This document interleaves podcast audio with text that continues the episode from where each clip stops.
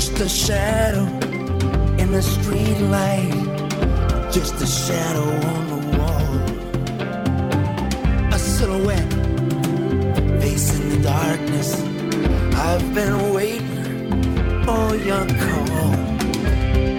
We'll go marching in the night parade. Welcome back to the Learning Curve. I'm Alisha Thomas Searcy, happy to be guest hosting again. And I have a co host whose voice you've also heard before. Welcome, Mariam. Thank you so much, Alisha. Such a pleasure to be with you again. Always, always, always. We've had fun together, so I'm glad to be back. And I'm going to let you start with your story of the week. Thank you, Alisha. So I'm Mariam Memarsadeghi. I've co-hosted in the past. My focus really is on promoting uh, democracy in my homeland, Iran, with a lot of focus on civic education, providing civic education to to people living inside of Iran. I've been doing that for many years. The story that caught my eye this week, Alisha, is actually a letter to the editor in the Tallahassee Democrat concerning the debate down in Florida about how classical education should be taught or should not be taught in Florida schools. And I don't agree with everything that this letter to the editor states about the virtues of classical education, although I'm a huge fan and I think that having more classical education in our schools can be a remedy to many of our issues, not least a sense of national pride, giving back to our communities and our country, recognizing why democracy and a republic are so uh, important for safeguarding freedom, civic virtue, all that stuff. But what what caught my eye about this letter to the editor that I think is important is that down in Florida and likely many other places, classical education is being juxtaposed to or pitted against a focus on valuing diversity and our identities, whether it's as women or uh, races, all of that. And I think that's really uh, unfortunate because it's possible to have school systems, classrooms, school environments, after school activities, community around education that does both, that embraces classical education as a way to build unity and bring everyone together on the same page, build their civic virtue, civic responsibility, knowledge, understanding of our mutual history, common history, but also recognize that we are an always evolving nation yeah. that is building equality and building inclusion all the time. So that's why I thought these kinds of local level debates and tensions are important. We can do both. We can have classical yes. education and embrace diversity. I like that. Good story. My story of the week is about Bill Gates, who says that AI, artificial intelligence, will act like a great high school teacher and that it could help close the education gap. So I thought this was interesting, Mariam, because we all know that there's so much conversation about AI and its use in the public education system or education in general. And I'm not one of those people who believes that you know we shouldn't have technology in our classrooms and that AI is going to take over and we're not going to need teachers. I actually believe and agree with some of the points that Bill Gates makes about the fact that AI could really help provide support for students. And the article also talks about Khan Academy kind of testing out what this would look like and using AI as tutors and promoting conversation to help students solve problems. Mm. So I just think at the end of the day, we need to embrace technology and all that it can do. I think about I don't know, maybe 70, 80 years ago, right? I don't know how long the calculator has been out, but can you imagine the hoopla in classrooms across the US or even around the world when calculators were introduced, right? Like, who, why don't we have students solve their own problems? Why are we introducing a calculator? And now, you know, we don't function without calculators. Why should we have to do all that work? And so we want students to have the foundation, understand how the problem is solved, why it's solved that way, but we use calculators. And I think the same should go for AI. Let's find ways to embrace technology, look at how it can enhance our education system. We already know that our teachers are overworked and could use some support. So let's embrace it. Let's figure out ways that we can be creative, that we can foster more creative thinking, more support for teachers and students, and acknowledge the fact that this is a digital generation. And so, yeah. why are we pushing things out of the classrooms when we need to embrace them? Yeah, I just spent a week with a teacher from Illinois who's using ChatGPT to develop her lesson plans. And I was so impressed because she's embracing ways to make her lectures and her in classroom activities more accurate, more developed, more, you know, just more, bring more in. And as you said, you know, because she's not going to be as tired and she's not going to be as overstretched and yes. she's going to have up to the minute best resources. But at, at the end of the day, our students, particularly our youngest ones, need to have a person without a mask, with a real smile, with real eyes, who knows them as human beings and is teaching them, but using the best technology and curricula. Exactly. I hope she incorporates it and starts teaching other teachers because I would love to see that used across school districts and across the nation. Yes. Good stuff. Well, thank you for that. I'm excited. We have a great show coming up today. Next up, we have Jay Parini.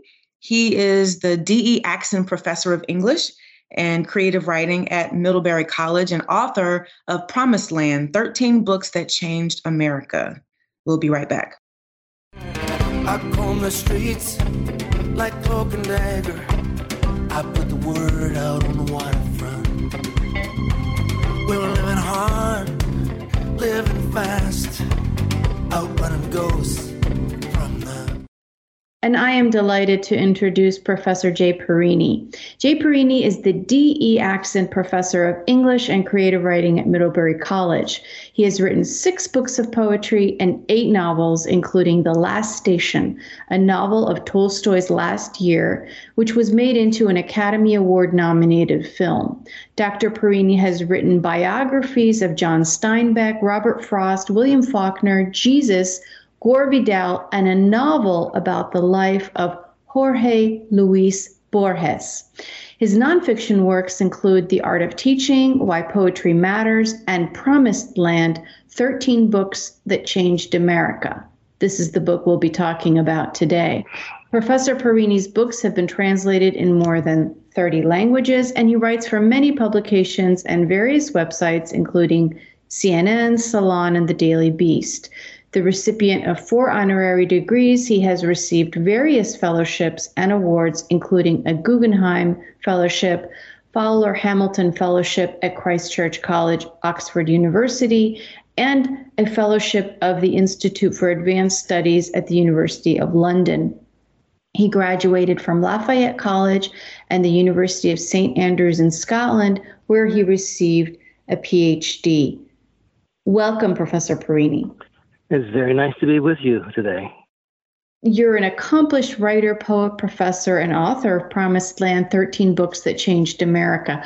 Would you begin, please, by sharing with our listeners how you decided to write this book, as well as how you selected the historic works and some of the overarching ways that these books in particular have so powerfully shaped the American mind and character?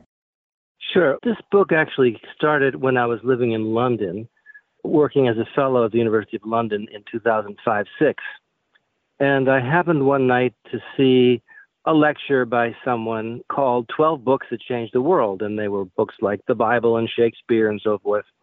And when I got home, I started lying in bed that night thinking, what would be the 12 books that changed America? And my mind started running over some of the things like the Federalist Papers, oh, the autobiography of Benjamin Franklin. I thought of Huckleberry Finn. I didn't want to do just classic books. It's not the 13 best books. It's books that really had an influence on how Americans thought about themselves. So I went back to books like uh, Plymouth Plantation, William Bradford, and the Plymouth Colony. I went back to the Federalist Papers. And I left out mostly, most novels are left out of here. The only novel that one of the few novels I talk about is Huckleberry Finn, but m- most novels, for instance, The Great Gatsby is a hugely important American novel, and it's not on my list because it's it didn't change anything in, in the way mm-hmm. I, I, wanted to sh- talk about it. Yes. But then I, I bumped it up to 13, made it a baker's dozen, they just couldn't couldn't keep it down to 12. So I thought, eh, 13 is at 13 original colonies. It made kind of sense. It, it, it was nice, a nice number. Right. You start with Plymouth Plantation, a journal by William Bradford, the leader of Plymouth Colony in Massachusetts. It's regarded as the authoritative account of the Pilgrims and their colony. Could you talk about this book, when it was published, and how it's a primary source that changed America? Well, you see, this book is crucial for how we see ourselves as a nation because the founding fathers landed, in a sense, on Plymouth Rock. I mean, many people would dispute that this is this is the real America. That they would say the Native Americans are the real Americans, and they are. But mm-hmm. this is about the Plymouth Rock was about the confrontation, really, between the arriving English separatists, who, whom we call the Pilgrims, and the local tribes, who were basically Wampanoag tribes. And it's really a story of, for 50 years, the first European settlers in New England really got along relatively peacefully with the Native Americans. And there were some tribes such as the Narragansett tribe over in what's now Rhode Island and the Wampanoags and, and others. So it's a terrific story. Interestingly enough, it was written by the big governor of Plymouth Plantation, William Bradford. And remember, the Puritans were there. They arrived at Plymouth Rock, what, 1620? And this follows a 50 year period for the most part. And the book was then lost. It was written by hand by William Bradford. Mm-hmm. And it's really the main source of, of everything we know about the Plymouth plantation. There really is almost nothing else. This yeah. is really it. And mm-hmm. it was this, it was lost for centuries. And it wasn't discovered till a traveler, an American traveler, happened upon it in a library in London and said, Oh my God, this is the missing Holy Grail. This is Governor William Bradford's book we've always heard about but never had a copy of. Mm-hmm. He brought it back to America and it was published. And this is like in the almost at the time of the Civil War. And Abraham Lincoln read it and said, somehow we must really celebrate this whole business of the first Thanksgiving and he declared Thanksgiving to be a national holiday. So that uh, wasn't until the Civil War that we have Thanksgiving. It doesn't go back any further than that. Because of the book. And it's that transatlantic relationship that's always been there. A lot of what we know about ourselves, sometimes we know through the mirror of back in the old country. And yeah, so it's fascinating that the book was found there and brought back. Yeah, interesting, isn't it? Yeah. It is. And it's, it's a beautifully written book. It's full of stories, it's full of anecdotes. It's really a vivid kind of portrait of life as a pilgrim in, in Plymouth Rock. And it's amazing to see that. That's wonderful. And I imagine that at least excerpts of it could be taught in school in schools, including to elementary school kids, because I remember as a child, mm-hmm. particularly mm-hmm. as an immigrant, that part of the American story was the most fascinating to me. That people came over and they just created something new from nothing. Yeah. Really. yeah.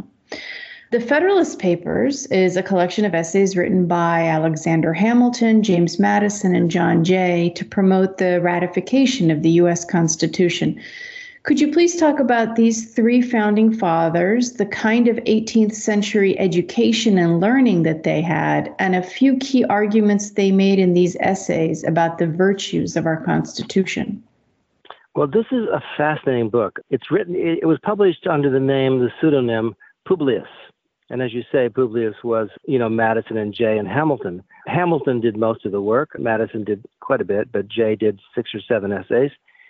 And so, taken together, it's an extraordinary work of advocacy, um, re- recommending that the country, the 13 colonies, do really get behind the new Constitution, which was put forward in 1889 at the Constitutional Convention in Philadelphia you know, it was by no means a slam dunk, by the way, that, that, that the Constitution would be ratified. There was tremendous opposition throughout the country. People believed in, in not only states' rights, but that the states should be a loose confederation. And uh, Publius argued, no, no, we should be one nation, mm-hmm. and that we should come together under the kinds of ideas, such as the idea of, well, idea of separation of powers was one mm-hmm. of the mm-hmm. key ideas. That the what they what in particular Madison liked was, and, he, and, and the, the crucial essay in this collection is number 10, written by Madison, and it argues for essentially finding one nation among many, many different kinds of people. And wealthy people, the minority, and the masses. Somehow uh, it was essentially balancing the weight of political power between the landowning minority of rich people and the general population. So many of the arguments that we are seeing really today in every one of our current political elections, every four years we have a presidential election, and the same things come up again and again and again. States' rights come up, separation of powers comes up again and again, and ideas of, you know, to what degree does the minority have the ability to bring checks on the majority? And so all of these issues were debated at great length, quite beautifully, by these writers. I mean, one thing that strikes me when I, I've re- read it several times, the Federalist Papers, I'm struck by the beautiful prose and I'm struck by the vast learning. These were three men who were classically educated. They knew Greek and Latin. They had learned about democracy by reading the ancient Greeks. They had read Plato and Aristotle. And so this background was so rich. And so there's a tremendous depth of learning in all of the essays in the Federalist Papers. Uh, what I find interesting every now and then, I realize again that these people were in their 20s and 30s when they were doing all these things, and and how much learning they had accumulated, how much natural curiosity and intellectual devotion they had to be able to then turn it over and provide it to their new nation, their the, the polity that they were creating. They were amazing. Amazing. I mean, it just, it's never enough. The reverence that we hold for them is always warranted. Um, right. So, Walden is another book, Walden or A Life in the Woods. It was first published in 1854. It's a book by American transcendentalist writer Henry David Thoreau. It's a reflection upon the author's simple living in natural surroundings. Would you discuss Thoreau, the transcendentalists, and their wide literary influence on America? I don't, yeah, I don't think it's I don't think it's possible to say enough about the transcendentalists, Emerson and Thoreau in particular. These were thinkers who really believed in the connections between spirit and nature. And mm-hmm. Emerson was the seerest of nature. He wrote the book 1836 called Nature, where he says nature is the symbol of spirit. And his disciple and younger friend, who lived only a few miles down the road, Henry David Thoreau, took this very seriously, went off to built himself a cabin on Walden Pond, and devoted himself to studying the natural world firsthand and living in in, in quiet, independent state. And, and it, it's not for nothing that he begins the book on July 4th. And he mm-hmm. goes off, he said, This is, he said, I declare my own Independence Day. And he goes off to live by himself. And he said, To front the essentials. That's one of my favorite lines in the book, to front the essentials. Didn't want to have wasted his life. He wanted to find out what are the essential truths and how can we discover them within ourselves and by studying the natural world? So the whole tradition of American nature writing pretty much arose out of the Transcendentalist movement, the essays of Ralph Waldo Emerson, which are just exquisite, and Walden Pond, this masterpiece of American autobiography. Yes, and the that embrace of simplicity is such a is such a juxtaposition to the European sensibility and is really sort mm-hmm. of insistence that we're Americans, we're different, and we we're rooted in the land, which is just so abundant here. i hand it off to you, Alisha. Thank you, Mariam. Jay, this is very fascinating. And one of the things that you said was so powerful, just how the brilliant writers, right, of the Federalist Papers, the creators of our Constitution and the founding of this nation, it reminds me, number one, as I'm looking at all of your work and these books that have really shaped history, number one, just how important education is, right? To yeah, it, sure. for students to be exposed to these works, both in literature and in history, and to understand where we've come from, right? To better understand where we're going, and maybe even where mm-hmm. we should not be going. Yeah, there's lots of lessons to be learned. And, and for teachers, especially, I think the more you can know about the classic works of American literature and these founding works, the easier it will be for you to really talk to students in a very frank and moving way, I think. I mean, I've been yes. teaching now for this is my 50th year of teaching. I've been at it, shall we say, steadily. And, sure. you know, I'm very interested in the whole thing, the whole, pro- whole enterprise of teaching. Yes. There's a lot to be said about it right now, that's for sure. And so I want to ask you upon meeting Harriet Beecher Stowe, author of Uncle Tom's Cabin, President Abraham Lincoln said, So this is the little lady who made this big war. Could you discuss how 19th century America's best selling novel contributed to starting the American Civil War? Well, I think it's almost impossible to overestimate how popular this novel was. I mean, it was right up there with Shakespeare and the Bible, probably even ahead of Shakespeare and the Bible for a period. This book was so popular that there were printing houses going night and day, night and day for years, just churning out copies. The public couldn't get enough of Harriet Beecher Stowe's novel for many reasons. First of all, it's a, it's a whacking great tale. She's a really good writer, and she tells a story of slavery and the escape from slavery. And it's also, you know, Uncle Tom is you know this figure who nowadays is really ridiculed and, and but in those days it was a kind of revolutionary to see slavery depicted in this way. I mean it's a vivid portrait of american slavery. And there's no doubt that slavery was the is in many ways the original crime in america. And really it has to be understood. And one can understand it a little little better by going back to harriet beecher stowe. Nowadays i suspect almost nobody reads this book. It will, for various reasons, have fallen way out of favor, even from the time I wrote this book a few years ago. I can't imagine anybody teaching the book nowadays. Mm-hmm. But I can guarantee you it's, it's worth a good read, and especially if you want to think about slavery and all of its many aspects. And you want to get inside the emotional side of slavery, what it was like to be a slave, to be sold down the river, so to speak, what the beatings were like, what life was like for a slave in, say, a benevolent slave owner's household or a, a malevolent slave owner's household. We see both in this book. Hard to imagine a benevolent one, but we'll move well, on from there. A, yeah, move on from there. It's hard to imagine, but certainly there were less painful situations for some people. And not, nowadays we can't even go there politically. And I would always say slavery was a hideous situation. It was never anything but horrendous. But Harriet Beecher Stowe is trying to really understand the daily life of a slave and see various levels of discomfort or sometimes a shelter. Let's talk about Mark Twain's Adventures of Huckleberry Finn, first published in the U.S. in 1885, and mm-hmm. was and remains a controversial book while long considered among the great American novels. So, would you share some of the story of Huck and Jim and explain perhaps what Twain was trying to teach America about race and common humanity? Well, you know, the relationship between the escaped slave and, and young Huck, and them floating down the river, the Mississippi River, on this raft, is kind of an iconic image in American culture. Huck Finn was lighting out for the territory, heading west. He was looking for freedom as well, just like everybody is setting out for freedom, just like Thoreau takes off on Independence Day. Huck Finn is this wild orphan who's taking off and setting off for his own adventures in life.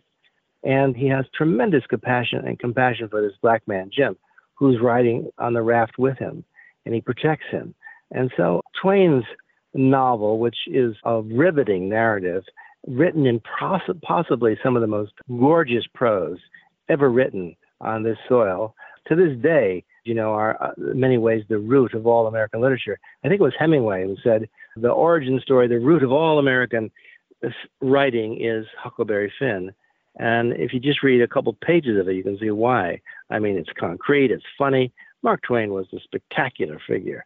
You know, it's not for nothing he was probably the most popular American in his day. And for many decades, he was celebrated.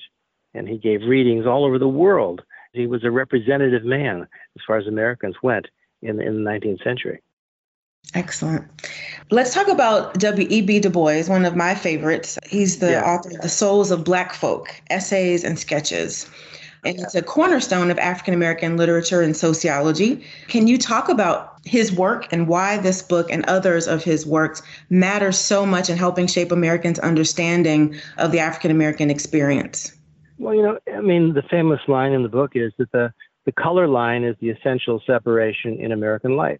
And if you don't understand about black and white, if you don't understand about the difference between colored and white, as they would have said in those days, you're not getting something very essential about the American experience. This is a beautiful collection of essays, some of them almost short stories, which really looks at the color line in the most penetrating ways.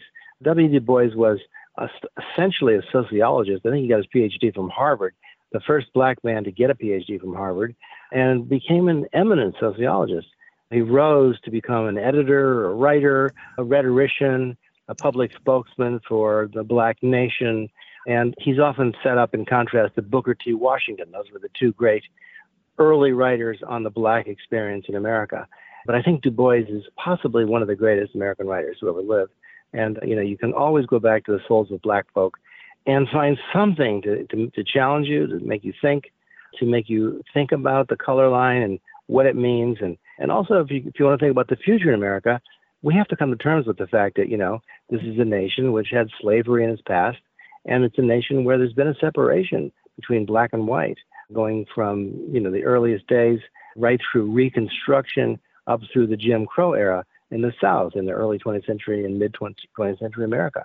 So, The Souls of Black Folk is just a crucial text in trying to come to terms with the Black experience in America and how it relates to, not just alone the Black experience, but how it relates to the white experience and how these two uh, races have, have been in conflict and have worked, you know, toward mutual understanding at times. Agreed. And I think it could be argued that the experiences that are expressed in these essays are certainly very relevant even in 2023. No, but they, they certainly are. I mean, yeah. it couldn't be more relevant. Couldn't be more relevant. Absolutely. So, our final question before we ask you to read from your book, which we're excited yeah. to hear, your book's inspiration, The Promised Land, was published in 1912 by Mary Antin and is the autobiography of an immigrant and her assimilation into the culture of the United States. And so, for centuries, America has been, of course, a land of immigrants. Can you talk mm-hmm. about the importance of this book over the last century? Yeah, well, this book, I think, set forward what I would call the paradigm of the immigrant experience. And Mary Antin takes it from her own life. She grew up a Jewish girl in the Pale of Settlement over near Russia and Poland. And typically, she had great, she was coming from a situation of political and cultural violence. Uh, you know, there were pogroms, you know, the burning of Jews in Russia at this time in the Pale of Settlement. Her family was oppressed. There were very few educational opportunities. And so she dreamed, as did all immigrants, my grandparents including. My grandparents were immigrants from Italy. And they dreamed of, of getting to a country where people could be educated, where you would have economic opportunities. Often, of course, the idea was that the lands was streets were paved with gold. My grandmother used to talk about that. Mary Antin says, you know, we dreamed that the streets were paved with gold in America. And of course, she got here and discovered, wait a minute, there's lots of poverty in America. the cities were crowded. It wasn't going to be easy. It was going to take a long time, maybe generations, before your family would get on a solid economic footing, before your not just your children, but possibly your grandchildren would be educated. It's a long, slow haul. But this is the American immigrant experience. And I just think in a time when we have so much in the press every day about immigration, people battling over how we should treat immigrants, I think it's worth remembering that we are a crazy quilt of people. We are a nation of immigrants. Unless you're a Native American, you are an immigrant. And I often love telling my in, in, all the years I've taught teaching at these sort of elite schools in Dartmouth and Middlebury, I, I love telling students, white students especially, remember, even if your name is Jones or Clifford or Smith, you are an immigrant and a fairly mm-hmm. recent one. Because really, everyone here who's not a Native American is a fairly recent immigrant. And I mm-hmm. think we have to understand the immigrant experience and see it as paradigmatic. This is the most essential thing about America that we come from different places and we understand that we're a crazy quilt of people. Yeah. All after the same thing, right? Freedom. Freedom. Yep. Thank you for that. Would you go ahead and read for us one of your favorite paragraphs from your book? Sure. Let me just read you toward the end of the book. Toward the very end, I talk about essentially give a conclusion of the book, and I say the United States of America represents an adventure in self government. As a political experiment, it had the distinct advantage of being created in the modern era. Its founders were, for the most part, men of the Enlightenment, a band of sensible and well educated people who valued rational thought and weighed carefully the elements that constitute a successful nation. By successful nation, in quotes, a rather perilous phrase, I mean one that does not obtrude on the liberty of its citizens and allows for diversity of opinion without crushing those who disagree with the majority. Part of its success, of course, involves the manner in which authority is distributed among its three branches of government for a limited time. It's the people who pick their leaders, and it's the people who get rid of them. In theory, heredity plays no part in the succession, unlike in the old country left behind by countless immigrants. I'm going to leave it there. I think that says essentially what I'm trying to get at in this book that we're yeah. a nation of immigrants seeking liberty and looking for ways to make our lives better and also make the life of our community better by being generous with the people around us and listening to them. Inspiring and powerful. Thank you so much for being with us, Jay. Listen, I've really enjoyed talking to you. It was wonderful. Okay, thank you very much. I'll say goodbye. Thanks. Bye bye now. Bye bye.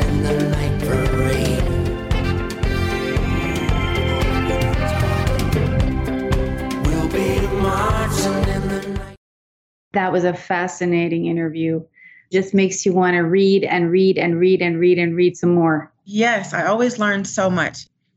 So, this week's tweet of the week that caught my attention was an analysis done by Phyllis Jordan from the 74. Uh, it's the new study. The kids who scored worst on NAEP missed the most school before the test. And so, Mariam, of course, we know that when the NAEP scores came out last year, all of us who care about education and care about kids were quite concerned. And, and I would argue that we are in a crisis when we look at the levels of proficiency of fourth graders in reading and math and across all content areas, frankly. And of course, we know that the pandemic played a huge role in that, right? There was a significant learning loss because of missing school, because of mental health issues. There are a number of contributors. But this study focuses on the fact that once students were back in school after the pandemic, there's been some serious absenteeism. Mm-hmm. One of the examples that Ms. Jordan points out is that among low income fourth graders who reported missing three or more days of school a month before taking the test, that number climbed from 22% in 2015 to 41% in 2022. And although the numbers were different in terms of students who are not eligible for free and reduced lunch, that number also increased for them as well in terms of the number of days missed. And so this is a significant finding. I'm glad that Ms. Jordan has acknowledged that this too is contributing to the problem because obviously, if students are not in school, they cannot learn. I think the next step, though, is figuring out why they're not in school. And so we can never ignore the social challenges that our students are facing. Things that are happening at home, the challenges with poverty, and all of the social issues that are prevalent because of poverty. And so I'm glad that she's bringing this issue forward. And now we've got to continue to have this conversation to address absenteeism, to address the issues related to what kids are dealing with outside of the classroom, and then obviously making sure that they have great curriculum, right, and effective teaching in their classrooms. Yes, it's got to be a holistic approach. Otherwise, we're not going to see the results that we want to want to see, and we're, we're going to fail our children. Exactly. Well, as always, Mariam, it is great to be with you. Look forward to being with you again in the future. We want to make sure that everybody tunes in next week. We're going to have Professor Albert Cheng. He is an assistant professor at the Department of Education Reform at the University of Arkansas and the director of the Classical Education Research Lab. So make sure you tune in next week to the Learning Curve.